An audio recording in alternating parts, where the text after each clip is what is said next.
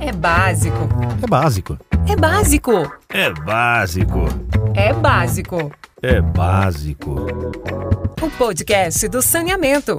Olá a todas e a todos. Este é o É Básico, o podcast do saneamento. Eu sou Dal Pires e convido você a pensar junto comigo a realidade do saneamento no nosso Brasil mais profundo. No episódio de hoje, vamos falar de saneamento rural, uma parte do setor ainda esquecida pelas políticas públicas. E para me ajudar com esse tema, convido duas importantes personalidades do saneamento rural brasileiro. Estão aqui comigo Mônica Bicalho, coordenadora da Câmara Técnica de Saneamento Rural da ABS. Bem-vinda, Mônica. Obrigada. Seja, seja muito bem-vinda. A Mônica também é conhecida como a madrinha do saneamento mas depois a gente fala sobre isso. E a gente está aqui também com Helder Cortez, que é meu amigo, diretor da Companhia de Água e Esgoto do Ceará, a CAGES, e responsável pelas unidades de abastecimento de água e tratamento de esgoto do interior do estado. Helder consolidou e replicou o modelo de gestão CISAR e é coordenador adjunto da Câmara Técnica de Saneamento Rural da ABS. Bem-vindo, Helder. Obrigado, prazer, Dal. Eu começo querendo ouvir de vocês sobre como é a realidade do saneamento rural do Brasil hoje e como é que vocês enxergam o tamanho desse desafio com o novo marco legal do saneamento. A gente pode começar com você, Mônica. Ok. Bom, inicialmente, é, como a Dal falou, né, eu sou da Companhia de Saneamento de Minas Gerais e, por isso, quando ela me deu as boas-vindas, eu gostaria de agradecer né, a ESB o convite, poder representar a ABS através da coordenadoria da Câmara Temática de Saneamento Rural, dizer que a gente reconhece o trabalho da ESB, que somos, né, eu e o Helder, crias de companhias de saneamento no Estado. É, o momento hoje para nós é, foi, assim, para falar a verdade, um grande susto quando recebemos a notícia, em junho do ano passado, do chamado novo marco do saneamento. A gente tinha, né, desde 2007, a lei do saneamento básico, que era uma lei já aplicada, onde o saneamento rural era reconhecido, onde a gente tinha as opções de gestão através de associações comunitárias e de repente esse novo marco ele veio excluir essa possibilidade. Conversando assim com alguns juristas, inclusive, um grande amigo nosso, que é o Dr. Felipe Toé, ele me disse que ele nem considera isso como um novo marco regulatório, ele costuma chamar isso de reforma 2020, porque a lei continua sendo a 11445, tá? Mas, é, através desse novo marco, a gente realmente ficou super preocupado, porque temos hoje é, modelos de saneamento rural no Brasil, dos quais o Helder deve falar com mais detalhes né, do CISAR que funcionam super bem. E como fazer com isso? Eles iriam. Foi, foi excluído esse modelo, ele é proibido, ele é ilegal. Ficou aquela. Foram vários debates que tivemos durante os últimos seis meses, né, o ano passado. E recebemos, né, Helder, um presente de Natal no dia 24 de dezembro, que veio, então, voltar com o saneamento rural, de onde ele nunca devia ter saído, no caso, né? Por quê?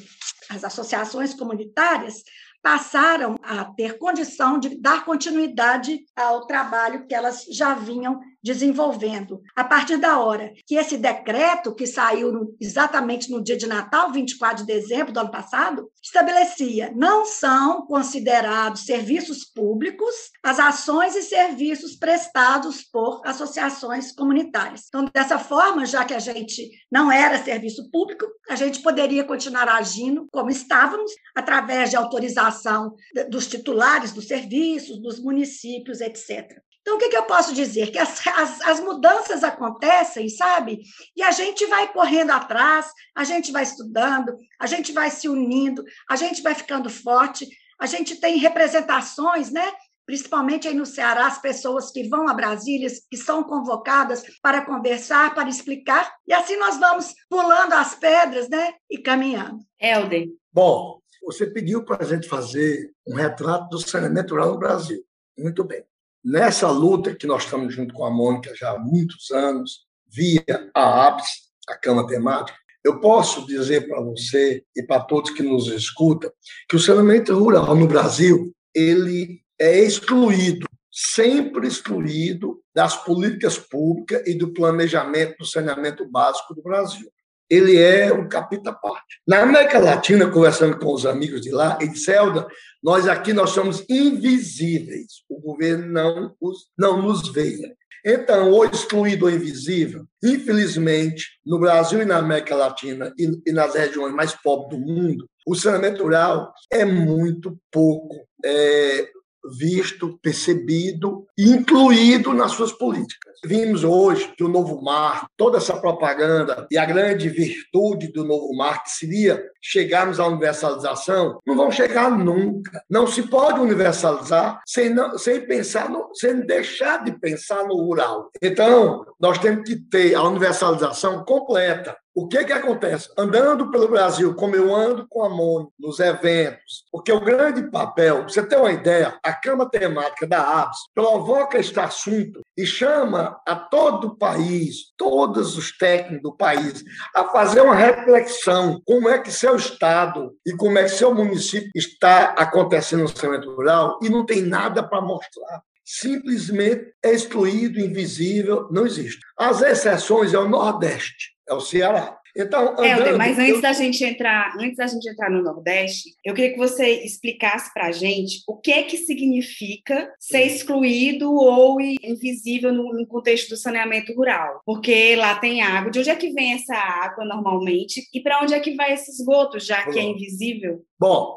vou, vou lhe dizer, é saneamento básico ele é único para água, esgoto há muitos anos. Então, o rural ele é utilizado como uma moeda de negociação política. E é o que, é que aconteceu ao longo do Brasil. Enquanto numa cidade eu uso material exclusivo de saneamento básico, eu uso material de qualidade, com engenheiro fazendo projeto, com uma boa obra, para no fruto, no final, termos um, um, sistema de abastecimento de água ou de esgotamento sanitário com qualidade, no rural não. No rural é muito mais água encanada nas casas. É uma visão que não tem a visão de gestão. Tá?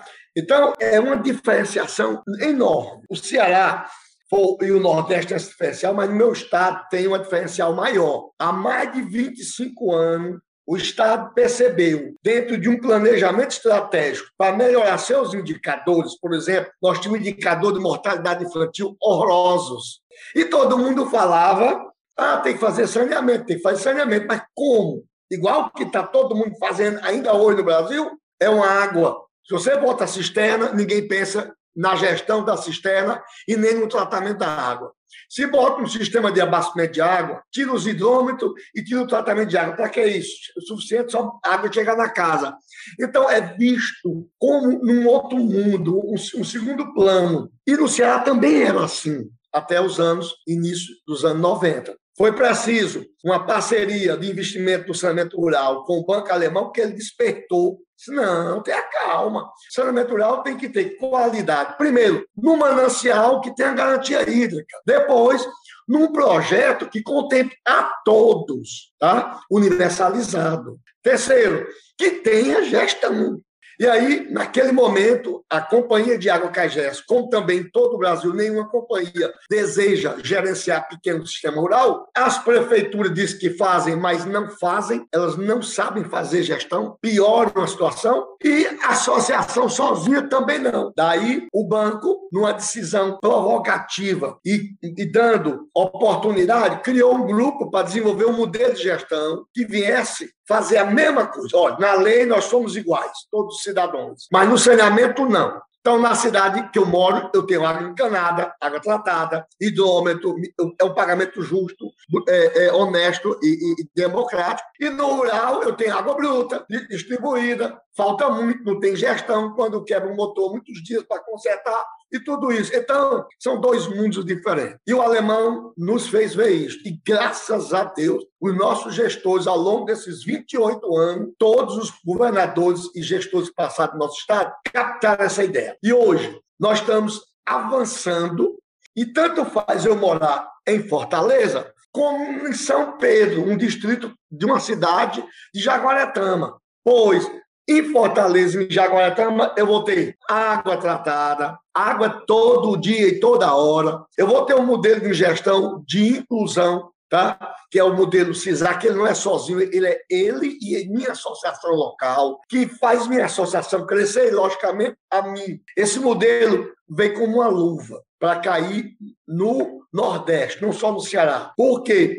Olha, a melhor definição do modelo de gestão competente, como é o que nós estamos aplicando hoje, CISAs e centrais da Bahia, ele, ele é associativista. E a melhor definição do associativismo é dizer que uma árvore representa, e podemos exemplificar melhor o que é o associativismo. As folhas são as pessoas, os galhos são as associações comunitárias, e o caule é a sua federação, que é o CISAR.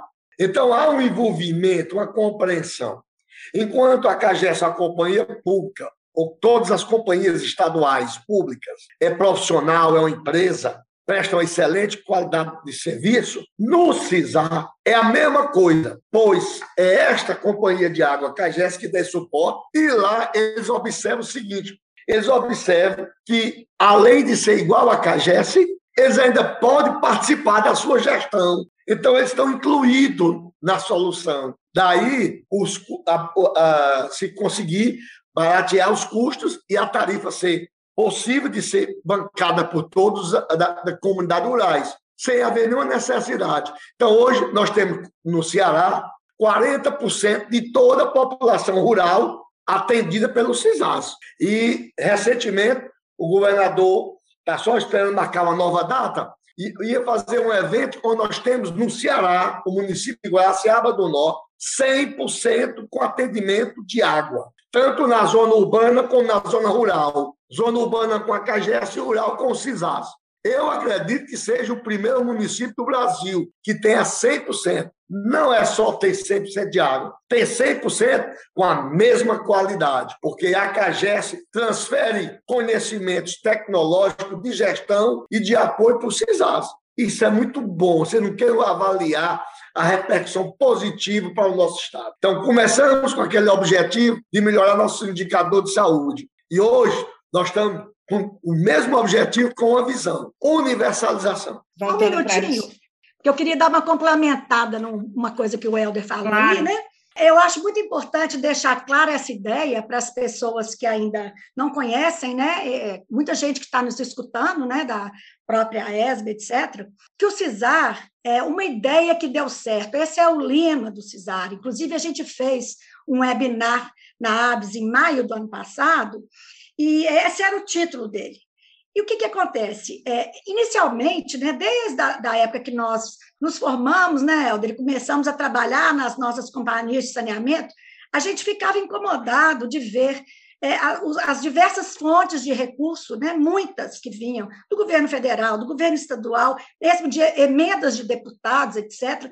Muito dinheiro era gasto em sistemas simplificados de abastecimento de água, principalmente, muitas vezes com chafariz, que o povo, na época, andava para buscar, etc. Enfim, passamos um longo tempo com esses sistemas sem nenhuma gestão. A prefeitura se responsabilizava por cuidar daquele sistema, inclusive, na maioria das vezes, inclusive pagar a conta de energia. Então, havia muitos problemas políticos, inclusive. Já viajei muito por esse norte de Minas aqui, de chegar num lugar onde o compressor, eu sou da época ainda do compressor a diesel, né? Tinha sido tirado da casinha dele, do compressor, então o poço não estava funcionando, porque um vereador lá da, da, da região não havia ganho as eleições naquela comunidade, então ele retirou, porque foi ele que conheceu e levou para uma outra.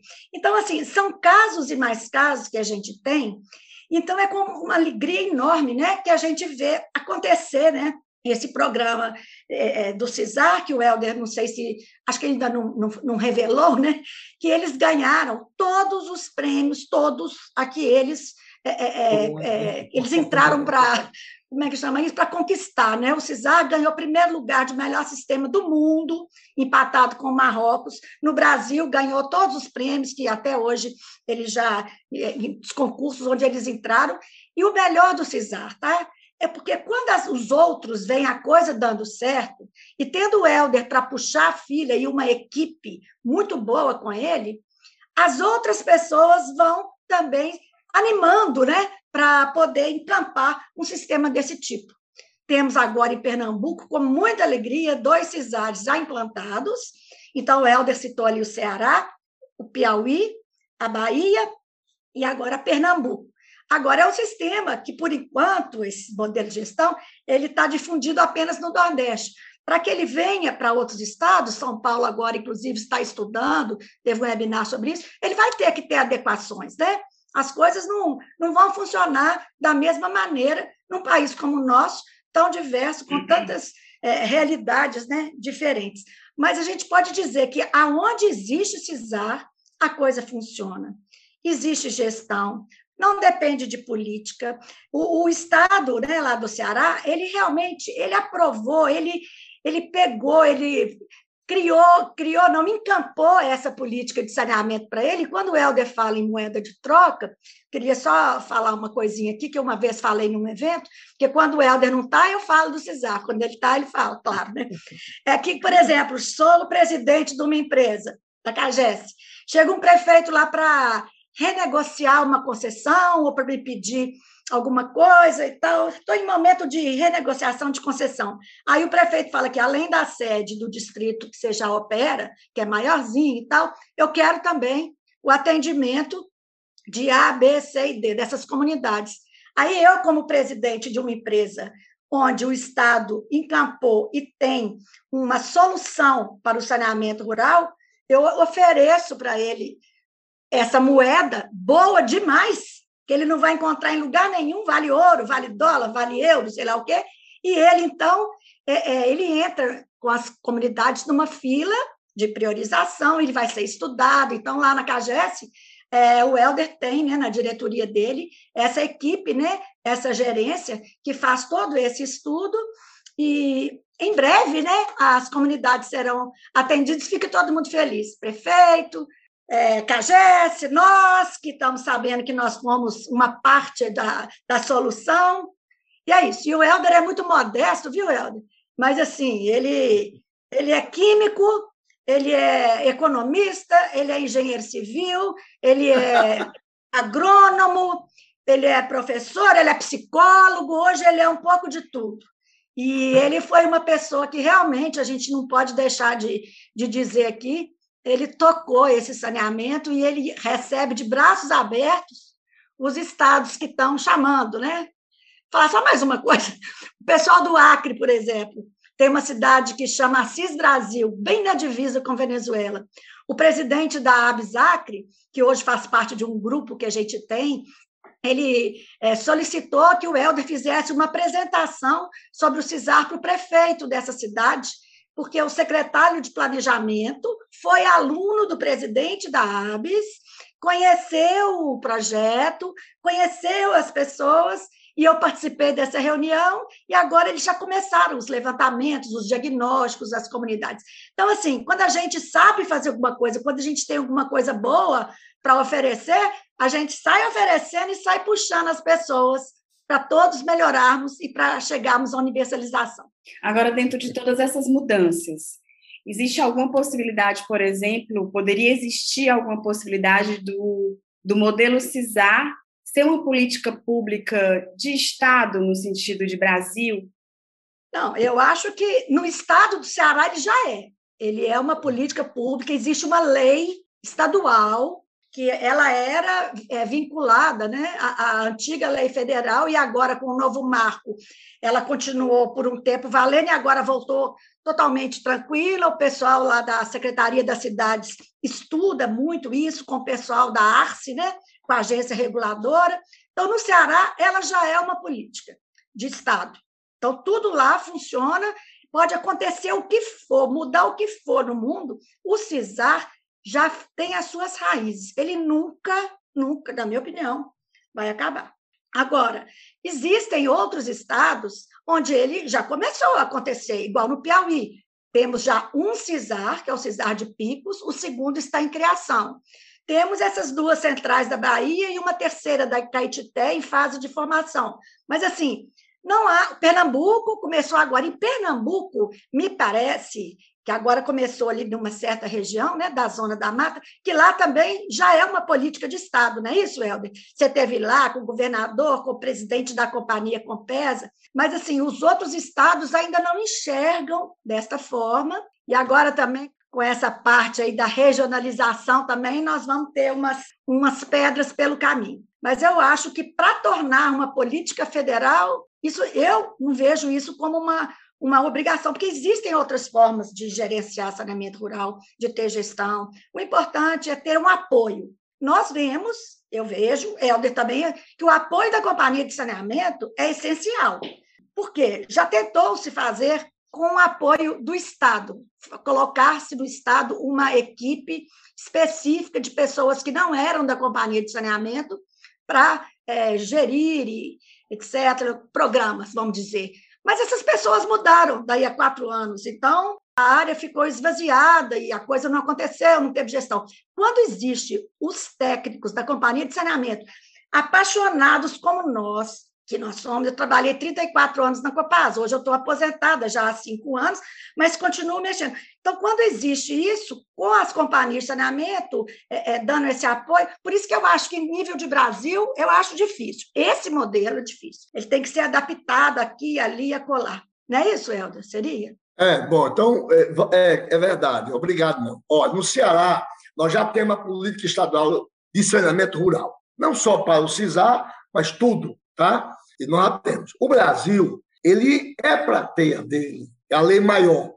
E eu percebo uma, um problema que no Brasil, hoje, quem faz a política e as ações de saneamento rural no Brasil é a FUNASA, subordinada ao Ministério da Saúde. Mas o Ministério do Desenvolvimento Regional quer para si essa responsabilidade, trazer a FUNASA para eles, que eles acham saneamento é infraestrutura.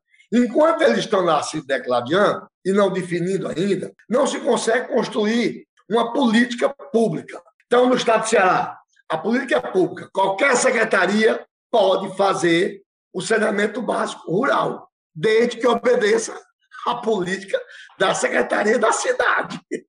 Tá? Então, aqui, a Secretaria de Desenvolvimento Agrário, que tem uma relação muito forte com o homem do campo, pode contrair um empréstimo do Banco Mundial para diversas atividades rurais, é, agrícola, ele também pode fazer saneamento básico rural, mas tem que obedecer o padrão técnico e o padrão de gestão do Estado de Ceará. Por outro lado, a Secretaria da Cidade pode e deve fazer saneamento rural, desde que obedeça à política que ela mesma administra. A Secretaria de Recursos Hídricos também pode fazer rural, desde que ela faça tal qual está na política. Então, é importantíssimo que nosso país tenha uma política de saneamento rural. E, e como o Brasil é grande, é, pode ter mas pode ter inúmeros outros modelos o Brasil tem que demonstrar a sua inteligência de desenvolver modelos apropriados para cada região. No Ceará, é porque adequou muito bem o CISAR. Ele, ele, ele casou. E casou também com o pensar dos gestores municipais e dos gestores estaduais ao longo do tempo. E vem só se aperfeiçoando. Quando a Mônica falou, vocês têm uma ideia hoje, é, em qualquer outro lugar, você vai para o seu vereador pedir uma, um investimento para a sua comunidade, seu vereador vai mostrar que tem prestígio para o deputado mais importante, e esse para o governador, e aí ele vem através da política. No Ceará, todos os investimentos pelos dois maiores do, é, financiadores do, do rural do nosso estado, que é o Banco Mundial e o Banco Alemão, basta você fazer uma adesão pela internet a manifestação de interesse. Eu, como presidente da comunidade, sem procurar nenhum político, eu vou lá e faço a minha manifestação. Resisto que é minha comunidade. São 20, 50 famílias que não têm água. Qual é o município? Que tem associação, que nós queríamos termos, que nós achamos que temos um manancial bom ali. Então, eles fazem a manifestação. As duas gerências que a CAGES criou para apoiar o Banco Alemão através da Secretaria da Cidade, e o Banco Mundial, através da Secretaria de Desenvolvimento Agrário, nós vamos fazer análise técnica. Então, não vem uma pressão do governador para botar na comunidade A, porque ela lá do meus eleitores, na B não é. Então, aqui nós já estamos com essa maturidade. É a viabilidade ah? técnica que conta, né? Que, que conta, exatamente. Se é possível fazer no Brasil, não sei, mas deveríamos ter. Olha, é, é, faz pena. Eu, eu, ando, como a Mônica falou, nós recebemos convite para dar palestra em todo o Brasil e depois ele vai visitar a comunidade e visitar a realidade daquele estado ou daquele país, como nós já fomos, muitos, muitos países da América Latina. É inexpressível. Tá? Não existe nada. E o sucesso do saneamento rural do Estado de Ceará deve-se exclusivamente à Companhia de Água e Esgoto do Ceará, CAGES. Antes, ela feita por as secretarias que não usavam o conceito de saneamento básico. Eu conto uma historinha que saneamento básico, urbano e rural, são dois irmãos gêmeos que, ao nascerem, foram criados por famílias diferenciadas e distintas. O rural, por uma pobrezinha, família pobre do sertão brabo, e o urbano, criado por uma família luxuosa da capital. E aí, são irmãos, são humanos, mas para o pobre, dá lá uma ameaçola. Nós já tivemos no Ceará e no Nordeste e no Brasil inúmeras comunidades que foram inauguradas, chama de água, que só tiveram água para o primeiro dia, nunca mais tiveram água. Enquanto que nas cidades grandes, que é o irmão rico do ser natural, né, tem tudo bem feito, bem projetado, investido, muito mais caro do que o rural, e tudo funciona. Bom, no nosso estado, nós juntamos dois irmãos numa mesma família. A Secretaria da Cidade criou o núcleo de saneamento básico, rural e urbano na mesma coordenação. Então, por quê? Toda a inteligência e a capacidade que nós já desenvolvemos ao longo dos anos de tecnologia, de, de gestão com o urbano, a gente repassa gratuitamente para o rural, barateando e dando a inteligência que acumulamos no caso da CAGé, 50 anos que nós temos de expertise no cimento básico, nós damos graciosamente para o querido irmão rural. É isso que fez a diferencial. Nosso tempo está acabando. Eu agradeço muito, muito a participação de vocês. A gente tem dois minutinhos, eu queria só finalizar com você explicando de onde é que saiu a alcunha de madrinha do saneamento para Mônica, do saneamento rural. Bom, não bastasse o CISAR e o Ceará fazer bem feito o saneamento rural, a gente encontrou na Mônica a pessoa que adotou. Não tem um evento da Câmara temática. E às vezes, Mônica, eu já falei o ano passado, não, não é só dar certo, só dá, só dá plateia se, tu, se o Ceará for, se o Ceará for. Então ela ficou assim, não perde um evento. Se o evento aqui, a Mônica é aposentada, ela com passagem do bolso dela. Ela vem aqui para olhar, conhecer o CISAR.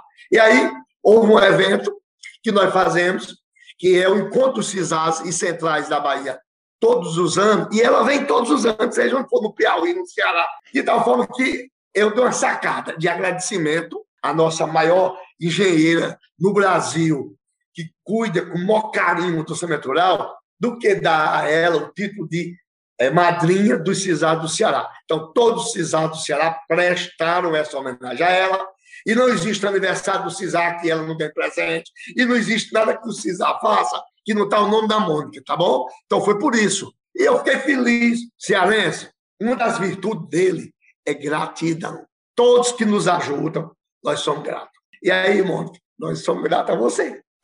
Obrigada, Aqui eu vou ter gente. que falar só um minutinho, né? Ô, Helder, e eu tenho que te agradecer muito, não só por você falar essas lindas palavras comigo, né? E como por tudo que você faz me ajudando na Câmara Temática. Acabou o tempo, uma pena. queria te agradecer mais ainda. Mas vocês um voltam, vocês voltam logo, logo com mais novidades. Muito obrigada então, pela tá participação bom. de vocês, então, viu? Obrigada, Helder. Até mais. Beijo. Tchau. Beijo também. E o que durante muito tempo parecia ser um problema exclusivo do semiárido brasileiro, a seca é uma realidade preocupante também em bacias hidrográficas mais ao sul do país. Vamos até o Mato Grosso do Sul para entender melhor esse alerta de estiagem. Olá, Dal. É um prazer estar participando do podcast do saneamento. Sou Onofre de Souza, diretor comercial e de operações da empresa de saneamento Mato Grosso do Sul oportuno comentar sobre o alerta emitido pela ANA, Agência Nacional de Água, indicando o risco hídrico na bacia hidrográfica do Rio Paraná, que abrange os estados de Goiás, Minas Gerais, Mato Grosso do Sul, Paraná e São Paulo. O comunicado se deve a estudos meteorológicos com previsão de escassez de chuva provocada por seca severa no centro-oeste e sudoeste do país, no período de junho a novembro de 2021. Consequentemente, todo o leste e sul de Mato Grosso do Sul acaba por ter prejuízo, pois é banhada por essa bacia, o que a torna importantíssima para o estado e a empresa. Apesar de nossas fontes de abastecimento na região ser captações subterrâneas, poços, a situação é desfavorável e influencia fortemente na geração de energia e, particularmente, no abastecimento de água à população das cidades das regiões do Centro-Oeste e Sudeste. Portanto, a Sanesul inserida nesse contexto tem mitigado o tema, pois o mesmo fenômeno ocorreu durante o ano de 2020, tendo afetado principalmente a bacia do Rio Paraguai e Rio Taquari, região do Pantanal no estado de Mato Grosso do Sul e estado do Mato Grosso, causando intermitência isolada em alguns sistemas de abastecimento de água operados pela companhia, principalmente nas cidades de maior movimento de turismo. A partir daquele momento, a diretoria executiva da empresa adotou medidas administrativas e técnicas com perfuração de novos poços, aumento de reservação, intensificação do programa de redução e controle de perdas, entre outros, sobretudo de monitoramento dos mananciais, seja superficial, através dos rios, ou subterrâneo, poços, que são os responsáveis por fornecer água para a maioria das nossas cidades. Atualmente, a Sanesul atende 68 dos 79 municípios do estado. Devido às medidas preventivas adotadas, este ano, até o momento, todos os nossos sistemas de abastecimento estão funcionando normalmente e dentro do planejamento esperado, mas há uma preocupação real do que pode vir nesses próximos meses. Afinal, estamos passando por um momento atípico com externalidades climáticas, que pode atingir diretamente a produção natural de água nos mananciais e reduzir muito o volume de água dos rios e rebaixamento do lençol freático subterrâneo. Além de monitorar a situação bem de perto, nós estamos trabalhando pedindo o apoio da população para que faça uso racional da água. Estamos em uma pandemia e a água é essencial para a vida de todos. Precisamos da conscientização de cada morador, pois é um momento delicado em nossa história. Enquanto isso, torcemos para que as previsões mudem e as chuvas venham. Obrigado pela oportunidade. Obrigada, Onofre, pela sua participação aqui no podcast do saneamento. Lembrando aí que no caso do Mato Grosso do Sul, que tem parte do Pantanal, sofre também desse período do ano com as queimadas e consequência também da maior seca dos últimos 90 anos na região. E a gente sabe que conviver com a seca é desafiador e que as companhias impactadas fazem todo um trabalho para essa convivência, para garantir o abastecimento de água, mesmo em períodos de estiagem. Vamos ouvir agora o presidente da Companhia de Saneamento de Goiás, a Saneago, Ricardo É uma série de medidas é, preventivas, tá? De nossa parte aqui, assim, de preparação dos sistemas, tá? É, com redução de perdas na, em todos os municípios onde tem maior probabilidade de falta de água em função dos mananciais, tá? É, isso tudo na época da seca em função dos mananciais, ou seja, de onde a gente capta a água. Né?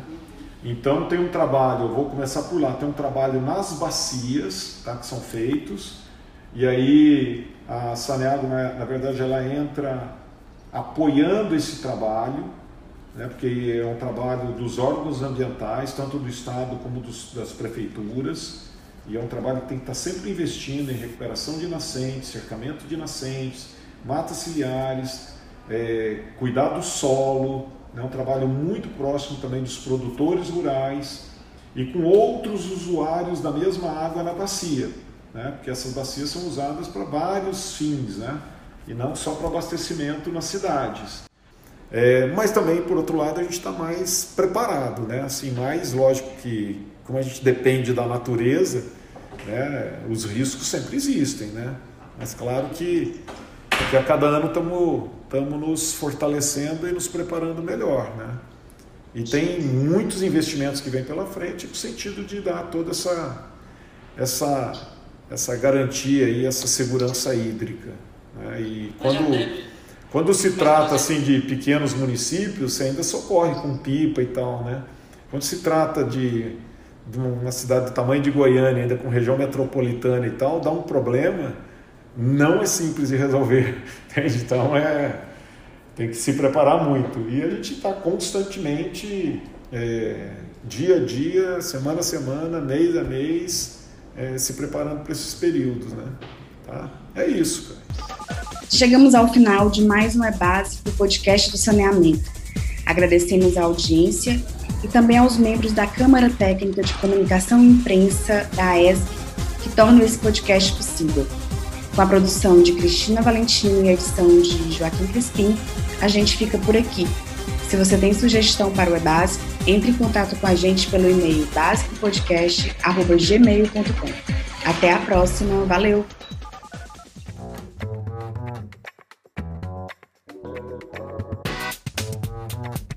Você pode enviar sugestões para o podcast do saneamento pelo basicopodcast.gmail.com. A sua opinião é muito importante para nós.